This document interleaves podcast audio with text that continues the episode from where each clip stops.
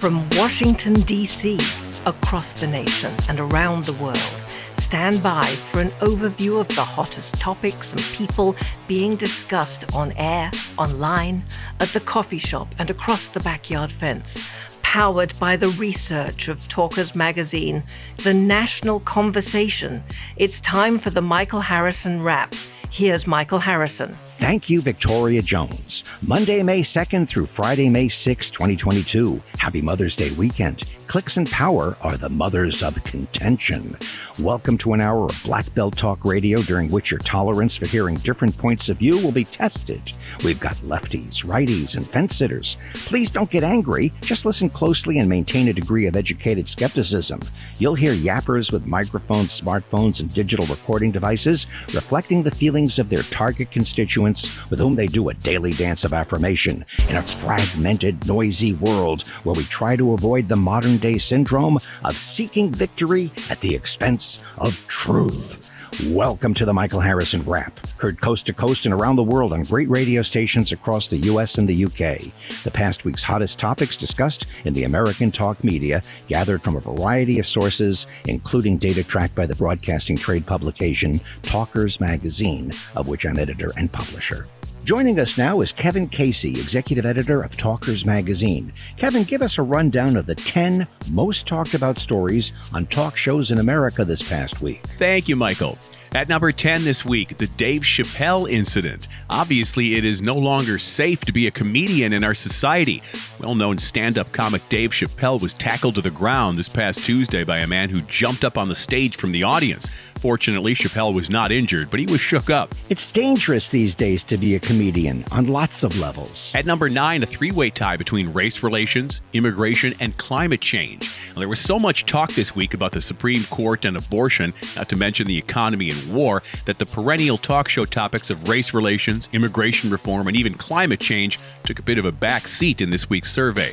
Although wildfires and straight line winds have been ravaging New Mexico for more than a month and are creating a major disaster. Collectively, these topics were discussed enough to be in the top 10, tied at number 9, as components of the partisan wars heating up as we draw closer to the midterm elections. At number 8, crime and violence. We started this week's countdown with a highly visible crime on the showbiz stage perpetrated against a comedian but incivility on the streets of our cities and across our culture in general is no joke. Police stats from around the nation indicate crime and violence in America's urban centers, such as New York, Philadelphia, Chicago, Los Angeles, and San Francisco, continue to be on the rise, generating more and more voter outrage. At number seven, Elon Musk's bid to buy Twitter tied with social media in general. The mega billionaire seems to have raised over $7 billion in new funding for his purchase of Twitter, with $1 billion from Oracle founder Larry Ellison. He'll be buying the company for somewhere in the neighborhood of 44 billion, though the acquisition is not yet final. In the meantime, word is that Musk will temporarily assume the role of Twitter's CEO until a new chief executive, reportedly already selected but not named, is installed as head of the company's new management team. With social media platforms such as Twitter gathering such massive societal influence, does it trouble anyone, regardless of political ideology, that such sheer power can fall into the hands of a single individual who has the extraordinary means to simply just buy it? At number six, COVID 19. Although many people think, or at least act, like the pandemic is completely behind us, medical authorities, whatever that means in today's complex society, warn that new variants are brewing out there, threatening yet another wave of the coronavirus. Meantime, debate and uncertainty swirl around the issue of vaccines and boosters as the virus and its variants continue to evolve through numerous permutations.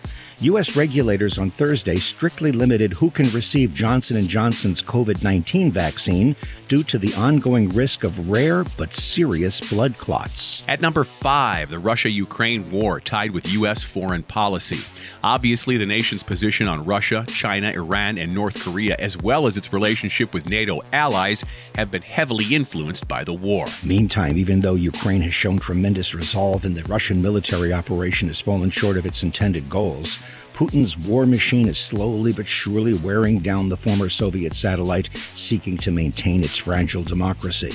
The fierce battle taking place for control over a Ukraine steel plant is taking a disastrous toll on the lives of civilians. At number four, the economy. The problems remain the same, with inflation leading a pack of problems facing the American economy, challenging folks to keep up with the rising cost of living. In a move to curb high inflation, the U.S. Federal Reserve increased its key short term interest rates by half a percentage point, the first hike of that level in 22 years.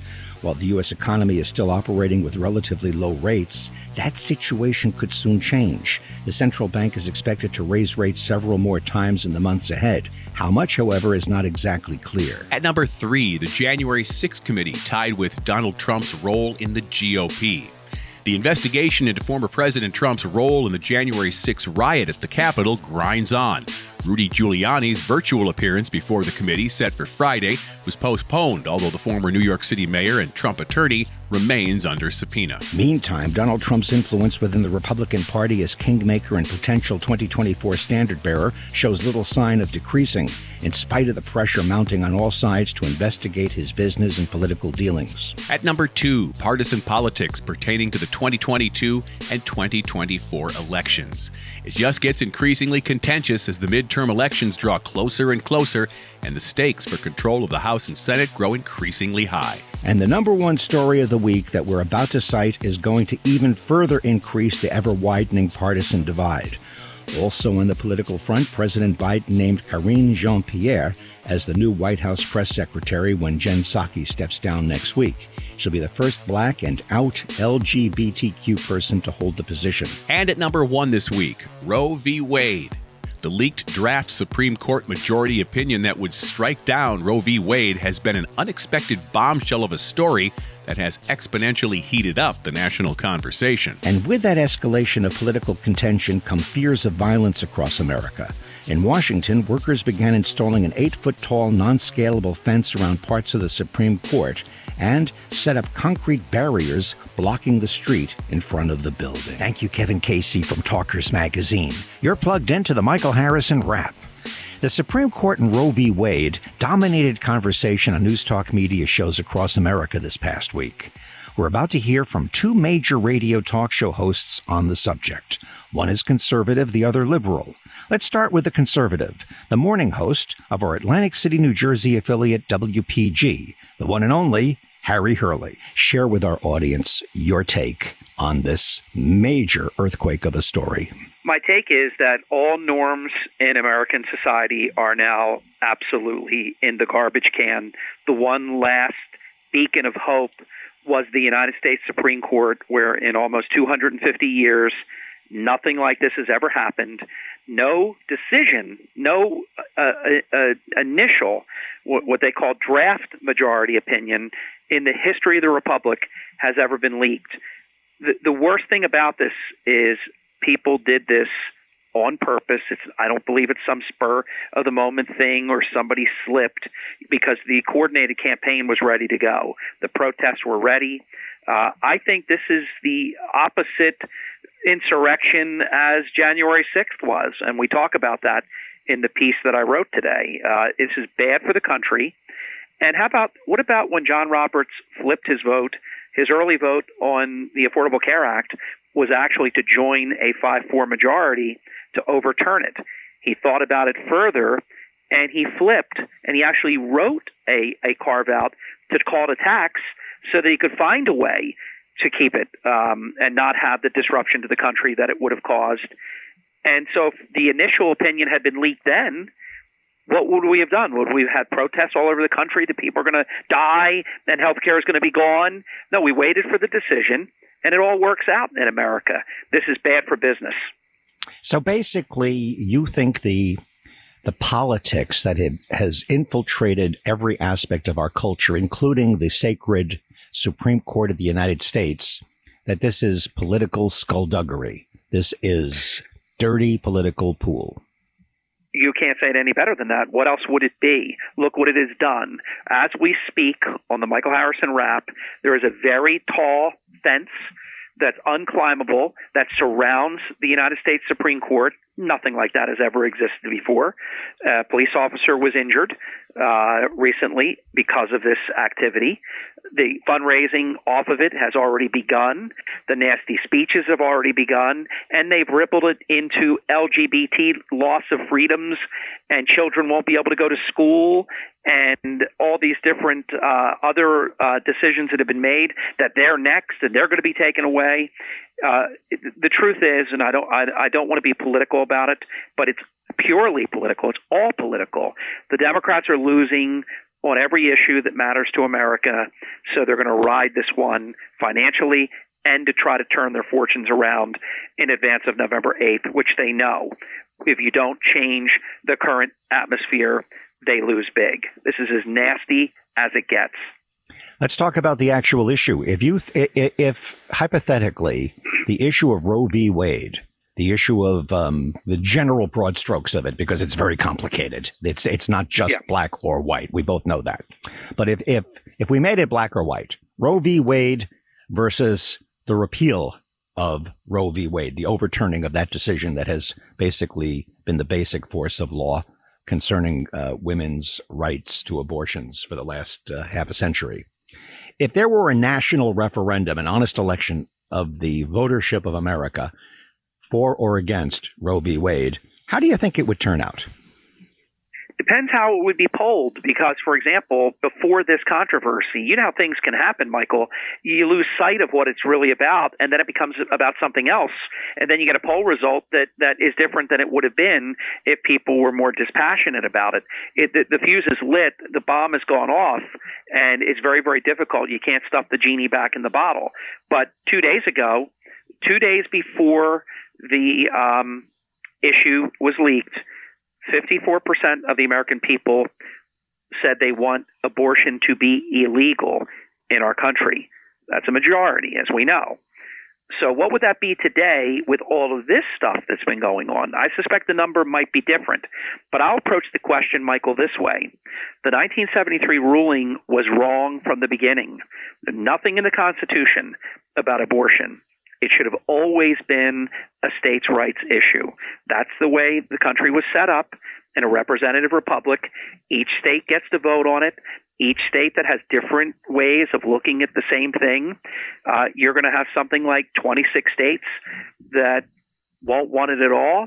You'll have 20 some states that will want it at different points, certain number of weeks, certain number of months. So it never should have been the law of the land anyhow. The, the Supreme Court was activist when they made that decision. They made it from a hard left point of view. Should have been left in the hands of the states, which is what's going to happen here. Everybody's flipping out, but it, they're not they're not ending abortion. They're merely uh, sending it to the states. To okay, decide. that was my next question, and so let's explore that a bit uh, a bit more deeply, because it puts a lot of states now on the spot, and there's going to be a lot of internal debates going on. If if Roe v. Wade is overturned, and part one of my question, take a note of this so we don't lose our track, is uh, do you think it will be overturned? If it is overturned, this will now become a national, across the nation battle in each state about states' rights and their own position on it. Do you see that happening if it is overturned? And do you think it will be overturned? Uh, yes, I do think it will be overturned. Uh, the only thing we don't know, this was written by Samuel Alito, a very good New Jersey boy, by the way, born April 1st, 1950. Good New Jersey boy. A lot of New Jersey boys have been on that Supreme Court, like uh, uh, the late great Antonin Scalia. It, it's going to be overturned, in my estimation. The thing we have to guard against, though, is this was a draft majority opinion written by Associate Justice Alito in February. We're now in the month of May. It could have already changed. They're not going to tell us. I don't think they're going to rush to get the decision out uh, and, and answer to the mob. So I think they have to wait till end of June, early July. I think that if if it was where it was in February, yes, they'll overturn, they'll reverse Roe v. Wade. They'll say that it was incorrect, and then they will send it back to the states. The All second right. part of your question is also yes. There will be major implications because you will have states that will outlaw abortion You will have states that will have it up until a certain trimester, a certain point, a certain number of weeks, a certain number of months, uh, and that's going to become uh, an issue. And then, if you have people that want an abortion, you're going to have people traveling across state lines. There, there will be many, many issues, and it's going to have an effect. Anybody that says it won't is lying. It will have a major effect in the November midterm elections, which is the whole point. That's why this is the top issue right now. That's Harry Hurley, the morning host at our Atlantic City, New Jersey affiliate WPG. Coming up next, a liberal perspective on the same subject from the nation's leading progressive radio talk show host. You're plugged into the Michael Harrison Wrap.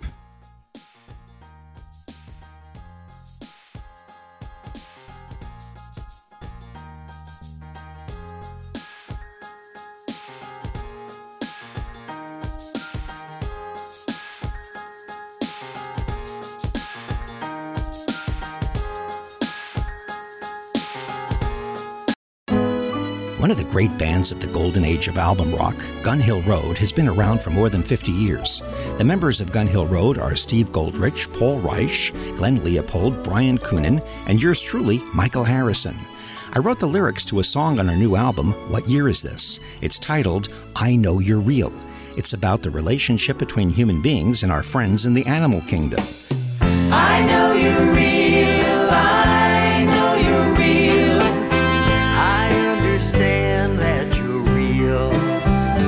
Take a moment to write down the following web address to see the music video of this inspirational song that contains some wonderful animal images that'll rock your heart and soothe your soul. Here's the address. Write it down. I know you are real.com. That's I know you are real.com. If you love animals, you'll feel real good after seeing this video. I know you are real. Continuing now with the Michael Harrison Wrap. In the last segment, we presented a conservative talk radio perspective on the explosive Supreme Court Roe v. Wade story.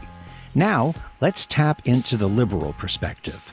Joining us from his headquarters in Portland, Oregon, is the highest ranking progressive host on the Talkers Heavy 100 listing of the 100 most important radio talk show hosts in America. Nationally syndicated personality, Thom Hartmann. Well, this is the first time since 1896 that the Supreme Court has taken away a constitutional right. Um, that was, of course, Plessy versus Ferguson, uh, the separate but equal, where they took away the right of, of black people to to intermingle with white people in society, um, and uh, you know, which, which was granted arguably by the Civil War. So I think it's pretty outrageous. The you know that the court is saying uh, no, we're you know, and Alito is saying, well, you know, the word abortion doesn't occur in the Constitution. There's a lot of words that don't occur in the Constitution that are perfectly legal. That's why there's a Ninth and Tenth Amendment. So I'm I'm I'm pretty offended by it, and I know a lot of people are very very upset. Now, uh, do you see this as uh, uh, being a definitive situation? You said it's the first time the Supreme Court has taken away the rights. Well, it hasn't happened yet. Do you see this as inevitable based upon the current political momentum? Yeah, probably. I mean, there there has been a 40 year campaign. Ronald Reagan had uh, was always pro-choice, and he had signed the most liberal abortion law in the United States as governor of California. And George Herbert Walker Bush and his wife uh, were big funders and donors to and, and sponsors of Planned Parenthood. But in 1980, when they were running for president, or when Reagan and, and Bush as vice president were running, uh, they cut a deal essentially with Jerry Falwell. Falwell would bring millions of, of uh, conservative Protestant um, uh, religious uh, folks to the Republican Party in exchange for the Republicans saying that they would uh, deny women the right to have an abortion. And this, you know, and that got got us started down this path, or got the Republican Party started down this path. And now, 40 years later, they finally accomplished what what they set out with that 1980 election. It has served them well for 40 years. I mean, they've they've used this. Nobody, it, it's worked for them on both sides. On, on the one side, um, on the on the Republican side, people who were opposed to abortion and thought that their belief system should be imposed on every other American, those folks were happy to toss them money and give them votes and things, you know, the assumption that, well, maybe someday. And on the Democratic side, people, or even on the independent side, people who would vote for them, uh, just figured, eh, it'll never happen. It's just talk. Well, now it's happened. Now the Republican Party is the car that, or the dog that caught the car, and here they are with their their their teeth on the bumper, and they're not quite sure what to do. I mean, the Republican Study Committee sent out a, a memo to to all elect all your elected federally elected Republicans um, two days ago saying, don't talk about abortion, talk about the leak put the focus on the leak because we don't want, you know, what our polling is finding is that roughly three quarters of Americans want Roe v. Wade. They want that, that protection in case their daughter gets raped or or they have a failure of birth control. They want to have that as an option. And uh, you know, and it's only a small minority who are just really you know foaming at the mouth about this. So let's focus on the leak and try and turn that into a scandal. And you know, I've seen you know, this is pretty much the story on Fox News. It's the leak. Oh my God! And it's pretty much the the story on right wing talk radio, and and it, it's been the exclusive story among elected Republicans. They are not talking about abortion. They are talking about oh my God, the leak. Hmm. So interestingly, um, Harry. Fairly, yeah, Harry mentioned the leak. That was the first thing that he said, and um, yep. understand understand Harry's a Harry's a, a, straight shooter and a good guy, and um, but it is interesting he led off with the leak. So uh, now that you've provided a counterpoint to that, what is your feeling about the fact that there was this type of breach of security, regardless of it being Roe v. Wade, whatever it was? Um, does it concern you at all? That there was this no, leak. There, there is no law that says that uh, you can't leak something from a Supreme Court justice. There's, mm-hmm. there, you know, it's it's. I mean, you know, things get leaked all the time. You know, the last time something leaked out of the Supreme Court was in the 1970s. Um, and things get leaked out of all kinds of agencies all the time. The, the, the leak is not the story. And, and uh, increasingly now, there's a, a, consensus that has grown around this uh, in both the media and in the political circles that this leak was probably done by Sam Alito himself or somebody very close to him. And the concern was that John Roberts is very opposed to this decision. And he has been lobbying the other four uh, conservative justices. And the concern was that his lobbying might be being effective and they might dilute this. Uh, if, in particular, uh, apparently Brett Kavanaugh was the focus of his lobbying. And if he could dilute this decision, then uh, that would be very upsetting to Sam Alito and and uh, you know the other two and Gorsuch and and and uh, Handmaiden Barrett, and so uh, that I, I'm pretty sure that's what happened. I mean, like I said, there's a broad consensus right now that this leak did not come from somebody on the left. This came this came right out of Alito or somebody very close to him. Hmm. If it came out that Alito leaked it, uh, what impact do you think that would have on his um, reputation and career? None his his reputation among people who are not fans of his is already in the toilet, you know, it's in the tank, and his reputation among uh, people on the right. I mean, you know, these are folks who, you know, Donald Trump said, "I'm going to grab him by the crotch," and they said, "Fine," and you know, 20 women accusing him of rape. Oh yeah, no problem. Uh, you know, uh, his entire life, Donald Trump bragged about abortion. In fact, if you'll remember with Marla Maples um, the big story in the New York Post was how he was trying to talk her into getting an abortion. Remember that? I, well, I also I know that Donald that Trump well. is on Donald Trump is on video from days long before he was um, politically minded, where he was just you know uh, a public figure, where he said that he is pro-choice. Um, yeah, over and over again, and, yeah, and, and, yeah. and, tried to talk his girlfriend into it. Ended up, you know, she wouldn't go along with it, and he had to marry her, and now he's got this daughter Tiffany. But but the point is that that uh, on the right, if if you're dancing to the tune of the right wing billionaires and the and the religious freaks, you can do no harm. So I don't think this is going to hurt Alito's reputation at all, even if it comes out that he's the guy who leaked it. From a standpoint of political philosophy, you, you look at the issue of abortion, and, and it is a very difficult issue to put legislation around because of the different theological, philosophical, and legal um, uh, theory attached to when is a fetus a human being and um, when does life begin and what is the role of the government in either staying the heck out of your life or protecting life. Um, how did, in your opinion, maybe this question is just too out there, or maybe it's a, a great question. I'll take a chance and I'll, I'll give it to you. How did abortion somehow become split down liberal versus conservative lines? my sense of it is that the big government Republicans, the ones who want the government inserted between women and their doctors, um, have essentially abandoned anything that resembles conservatism. You'll recall back in 1962 or 63, Barry Goldwater um, said that uh, he was very, very concerned that these uh, Christian fundamentalists were trying to take over the Republican Party, and that if they ever got control of the party, uh, there would be hell to pay. And uh, he was very outspoken about that. And, and it turns out he was right.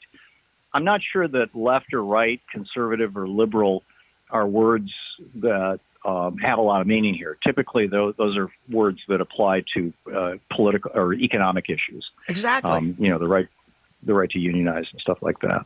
So that it, I I'm always you know when I think about abortion, you know, forget the league, forget the left, the right, and all that. When you think about in your own life, everybody knows someone who might have been considered considering abortion or had an abortion or might be facing it themselves, it comes down if you're a halfway intelligent person, if you're just a person who doesn't think about things or is shallow and, and, and not necessarily um, tuned into the deeper meaning of these things, well, you know, then it's uh, it's it's whatever it is, whatever your friends think and your family thinks. And but if you're really a thoughtful person, it, it, it's not something that just falls into. This is my view, and I'm and, and you're a very thoughtful guy. I just wondered what you thought. It doesn't fall into the normal paradigm of left and right.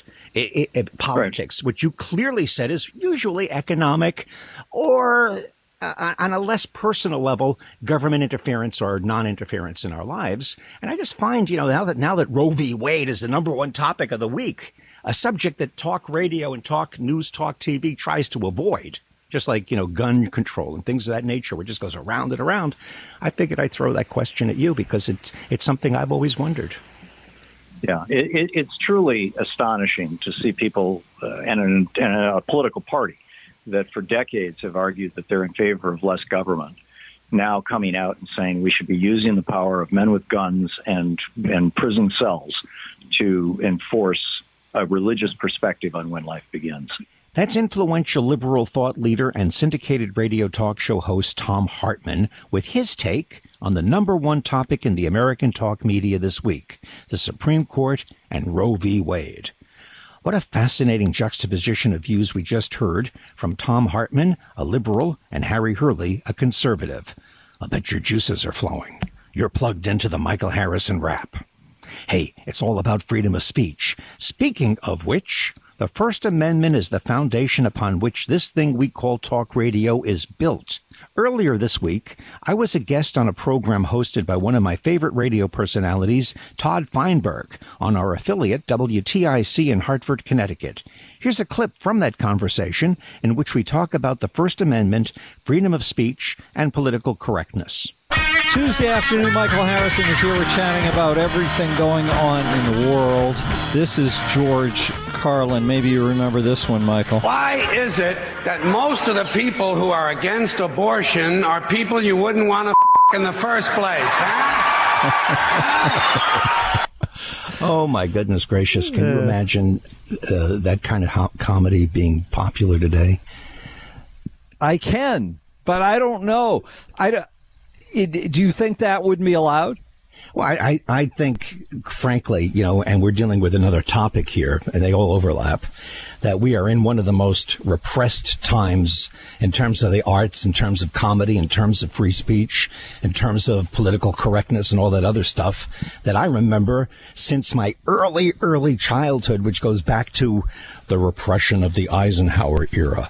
I, I, I think that people like uh, George Carlin and Lenny Bruce would be hauled off to jail, or or or at least the jail of public opinion. Um, it's terrible out there in terms of comedy and satire and um, having an opinion. It's dangerous having a political opinion, let alone one that might offend somebody. It's interesting, though, that we get to speak so frankly here in talk radio. And uh, we get to use the language of the old days. I mean, we get to behave like there's still free speech across the board and all. Why, why is it that, that we get to do that? Is it just that we're baked in and, and people accept it and, and the ones who would be horrified don't listen? Well, it's a matter of degree. Um, I think that you're correct that people do expect there to be a certain amount of candor, a certain amount of, um, you know, sharp edged conversation on talk radio, but there's hardly as much of it as there were, was 10 years ago, 20 years ago, or 30 years ago. Um, people lose their jobs now for saying things that they would not lose their job 15 or 20 years ago. So therefore, we're heading in a bad direction. There's two ways of interpreting the First Amendment. One is the literal interpretation that um, uh, freedom of speech per the First Amendment protects you from government interference but not from private interference. And then there's the spirit of the First Amendment in which private interference can also curtail free expression when that private interference comes from a powerful private source, such as the owner of Facebook or the owner of Twitter. And we're dealing with that. You know, are Facebook and Twitter now public utilities that can punish you the way the water company or the electric company could for your political views. So the First Amendment has to be understood legally before you can really have an intelligent conversation about it. But once that is done, yes, within that broader context, the First Amendment is under assault in our present environment. Well, I think, though, that, you know, when you have, there's a conflict of interest. When you have politicians who don't, don't like free speech, unless it's supporting them, when you have them regulating big companies like the tech firms that, that run the public squares, then they are going in with a, a, certain philosophy because they think it'll benefit them politically. And there you have a merger of those, the independent private world, into the public square. And over the couple hundred years of America, the there's been an expansionist sentiment towards the idea of free speech. So, so we now view it as being much broader than just that the government can't curb our speech. Speech. It's more of a framework for understanding that that it's part of the market driven system, that all things work better if we have our freedoms fully celebrated. And the more communication we have without it being curbed by uh, by special interests, the better off the society is. And ideas are the most important of all of those rights. That's a clip from a conversation that took place earlier this week on our affiliate WTIC in Hartford, Connecticut, in which I was interviewed as a guest on The Todd Feinburg Show. Coming up next, we're heading to Ukraine and catch up for the second week in a row with our correspondent on the ground in that war torn country, Gregg Stebben. You're plugged into the Michael Harrison Wrap.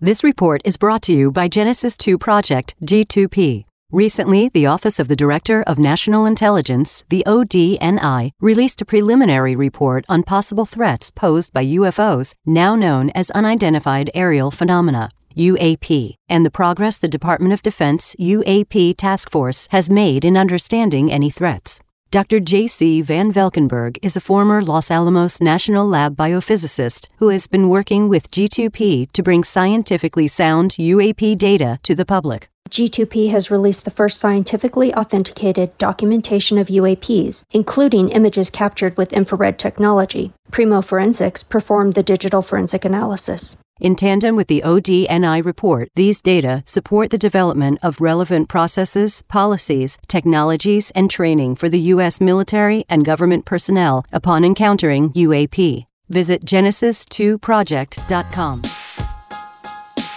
Continuing now with the Michael Harrison Wrap as we discuss the hottest topics of the past week in the national conversation. The Russia Ukraine war remains a worsening international calamity, and one that we'll be talking about for weeks, if not months to come.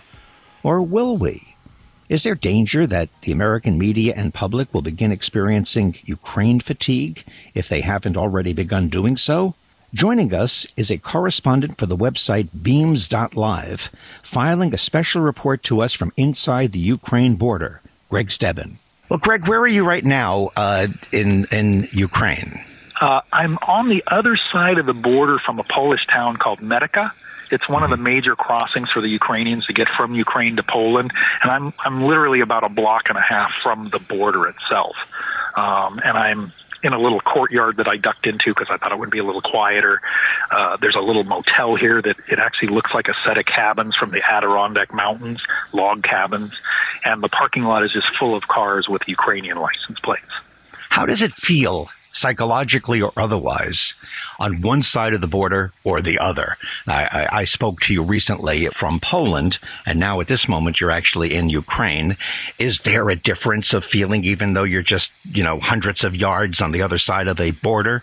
You know, I'm going to answer that two ways. And, and the, the, the short answer is there's definitely a difference in feeling. But the surprising thing is here, so close to the border, um, and you know we're, we're we're way to the west, so this is not the target of the Russians. Um, life here appears to go on something like normal. So, for instance, as we were walking along from the border to this little motel, we saw a family yesterday sitting in their backyard at a picnic table having dinner. I don't think you're doing that in eastern Ukraine. I think people are trying to live normal lives. I don't think they, if you live here, I don't think you feel the threat of war the same way you do. But on the other hand, your life has completely changed because three million people went through here trying to get out of the country. And how does that disrupt your life? Well, it completely disrupts your life. Now, things have calmed down uh, enormously here. So there was actually a report last week that more people are going back to Ukraine now than are leaving. So the tide of rev- refugees leaving the country is is dramatically diminished. There are quite a people uh, quite a few people going back into Ukraine, and again, that has an impact on the people who are living here and, and what they once considered normal life. But it's not an impact like they would have if they were in eastern Ukraine. It's interesting uh, that uh, it, it really shows you firsthand how difficult it is, even for a mighty army from Russia, to conquer a nation. You know, we think of we think of these things as you're you're rolling over the border, the tanks are coming, the planes are shooting missiles, and and uh, the war is over. Um, the reality is, in the absence of nuclear weapons, when we just deal with conventional military um, assets. Uh, it isn't easy for a big country to take over a small country, as evidenced uh, by the wars we were in in um, Korea, the wars we were in in Vietnam, uh, Afghanistan, the Russians in Afghanistan, um, the French in the Vietnamese war that they had. It, it's not easy to take over another country militarily. And I guess you're seeing that, that, that this is a large country and there's a limitation to how many tanks and how many troops any country could have. I'm not an expert at warfare. I've read quite a bit because I'm here and I think we've all read quite a bit. It is stunning in some ways to think about what appear to be miscalculations on the Russian side. You know, for instance, we saw that convoy that just sat there for day after day after day. Well, one of the factors was it's mud season in Ukraine. So a lot of those tanks and things, to my understanding, is they got stuck in the mud and then they couldn't get fuel and then there were all kinds of logistics issues. Even last week there was the natural gas shut off. But you would think to yourself, if you're a country like Russia and your main export is natural gas, well, wouldn't you? And, and you thought you were going to leverage the national, uh, leverage the natural gas, you know, as a way of of manipulating other countries into doing what you wanted. Wouldn't you plan the invasion for November or December, not at the beginning of spring? Mm-hmm. I can tell you in Warsaw, the week that the natural gas uh, shutdown occurred, all the restaurants are putting out the tables outside for people to eat outside because the weather is beautiful here. Nobody's worried about natural gas. So it just seems to me it's another set of miscalculations by the Russians. And to your point, I think it's really hard to pull off something like this. And, and it may be one of the greatest lessons that that military commanders in the future learn is, you know, maybe we shouldn't try this unless we're really sure we're going to be able to do it. And, and I think that's a great lesson for everybody to learn that it's Absolutely. really hard and maybe we shouldn't do it at all. The um, the Russians especially should know this because they were on the other end of that equation. Uh, Napoleon ran into uh, uh, his problems trying to conquer Mother Russia. Um, Adolf Hitler bogged down when he tried to uh, attack uh, Russia and the Soviet Union. Um, the, the, the, the great amount of terrain they have, and the and in, in the case of the winters and the mud and, and, and all of that, um, you think the Russians would know that lesson, but um, well, right, and and and and the irony is, um, it doesn't learn like it doesn't seem like the the right lessons from history were learned or applied at all, or there's something else motivating this uh, that maybe we don't yet personal uh, we don't yet understand, or uh, it's a it's a it's a personality driven assault, or, or or who knows? But it doesn't seem like common sense was at the bottom of it all. My fear is that no matter what happens, if the Russians just stay with it and don't uh, let their own public opinion or support of the war erode, as more Russian uh, soldiers are sent back in body bags and, and all of the harsh reality of war economically and in human life, uh, don't uh, take their toll on the will of the Russians, both their government and the people, to continue this war. Unfortunately, the numbers are on the Russian side whether they miscalculate or not, if they stay with it, eventually Ukraine um, will will fall.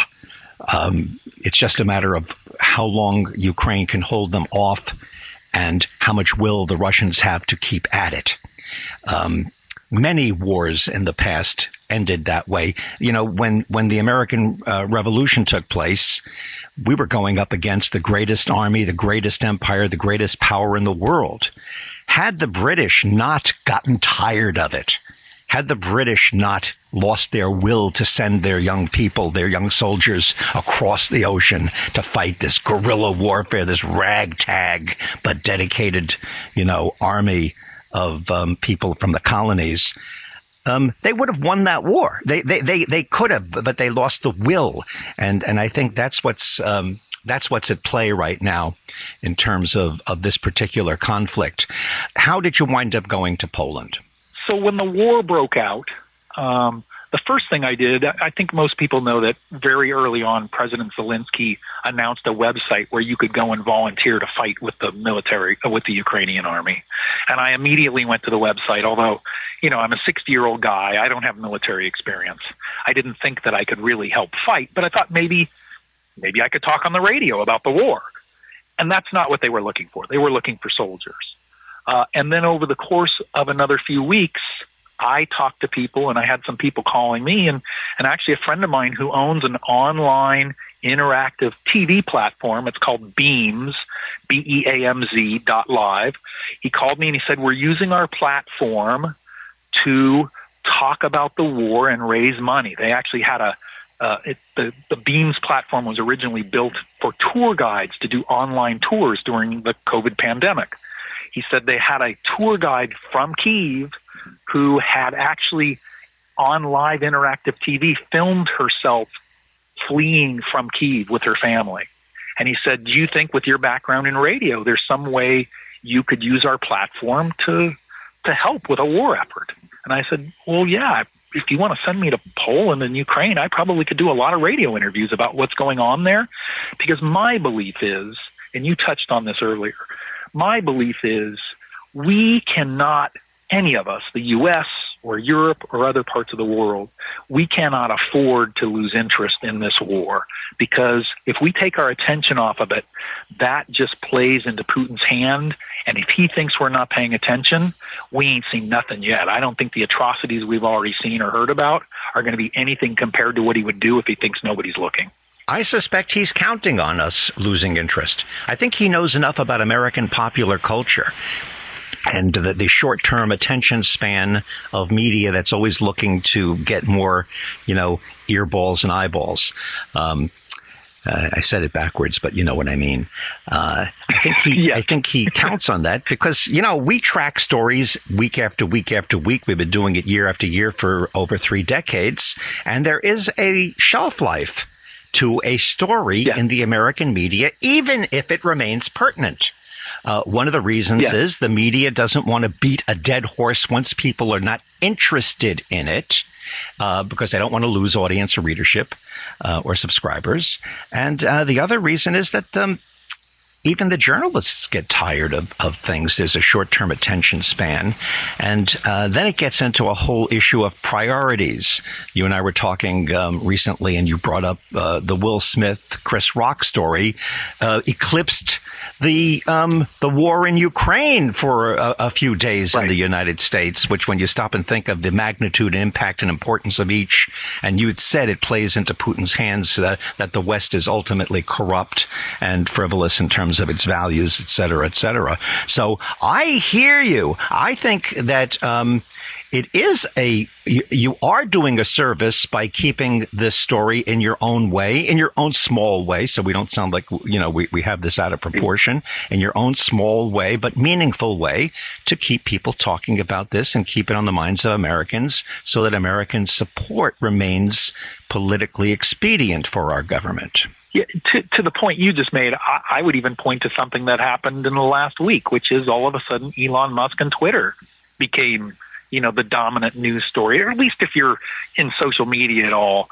uh, and and really pushed things like the Ukraine war on the back burner. And yet, I think ironically, I think the Twitter Elon Musk story has a huge role in in the Ukrainian war because I think for instance, I use Twitter all the time, and one of the things I'm doing is following a bunch of Ukrainians, and I watch what they say in the morning about, you know, they're living this week, they're living a normal life, and next week they're hiding again, and it's been a great source of information for me. Twitter's an incredibly plat, incredibly powerful platform, and yet the story of Elon Musk buying it which isn't isn't going to happen for months and months if it happens at all, pushed all of that aside because it's kind of sexy and sensational. And, yeah, and I'm yeah. just here to keep talking about this Ukraine war. So, you know, things may interrupt, but I'm going to do my best to drive it back to the front of the conversation again. Um, just interestingly, this conversation is taking place on Monday, May 2nd. Um, it will be posted on Tuesday, May 3rd on the podcast, The Michael Harrison Interview. And I may use excerpts of it for the Michael Harrison Wrap this coming weekend. Um, we had you on last week on the Wrap, and this is a good follow up. But it's interesting from this point in time, last week, the number one story on the talkers charts of conversation on news talk radio across America, the number one story was the economy. People are concerned about the cost of living and their financial situation, which of course ties into a million stories. The second most talked about story last week, and you hit it on the head, was Elon Musk and Twitter. The third most talked about story last week was the Russia Ukrainian war. Now, I have to point out, for six weeks in a row, Russia Ukraine war was number one. Then it, then it, now it's wrestling with those other stories to be um, at the top of the pile. So uh, you make a you make a very good point. That's Gregg Stebben, a correspondent for the website Beamz, reporting in from inside the Ukraine border where he's covering the Russian-Ukraine war. As I mentioned last week, Gregg and the website Beamz.live are raising money to purchase ambulances, which are serving as mobile hospital units in Ukraine. You can help by clicking on beamz.live slash ambulance. That's B-E-A-M-Z dot live slash ambulance. Interestingly, the big story about the Supreme Court and Roe v. Wade had not yet broken when I conducted this conversation with Gregg Stebben earlier this week, pushing conversation about the war down even lower on the talkers chart. Sometimes you just don't see these things coming, and that, of course, makes it all quite interesting. And that about does it for this latest installment of the Michael Harrison Wrap, an overview of the national conversation, looking back at the week of Monday, May 2nd through Friday, May 6th, 2022. Looking ahead, I'm sure we'll have plenty to talk about next week, including that ever lurking unknown factor, that unanticipated surprise story that can take the national conversation spinning off in a totally unexpected direction, as we experienced this week with the Supreme Court story. We sure do live in interesting times. I can be reached via email at michael at talkers.com. My podcast, The Michael Harrison Interview, can be heard at mhinterview.com. And if you want to stay in touch with the inner workings of the talk media industry, please visit talkers.com. The Michael Harrison Wrap, Our producer is Matthew B. Harrison. Thank you for listening. The Michael Harrison Wrap is a production of Goodphone Communications presented in association with Talk Media Network and Talkers Magazine. Copyright 2022, all rights reserved.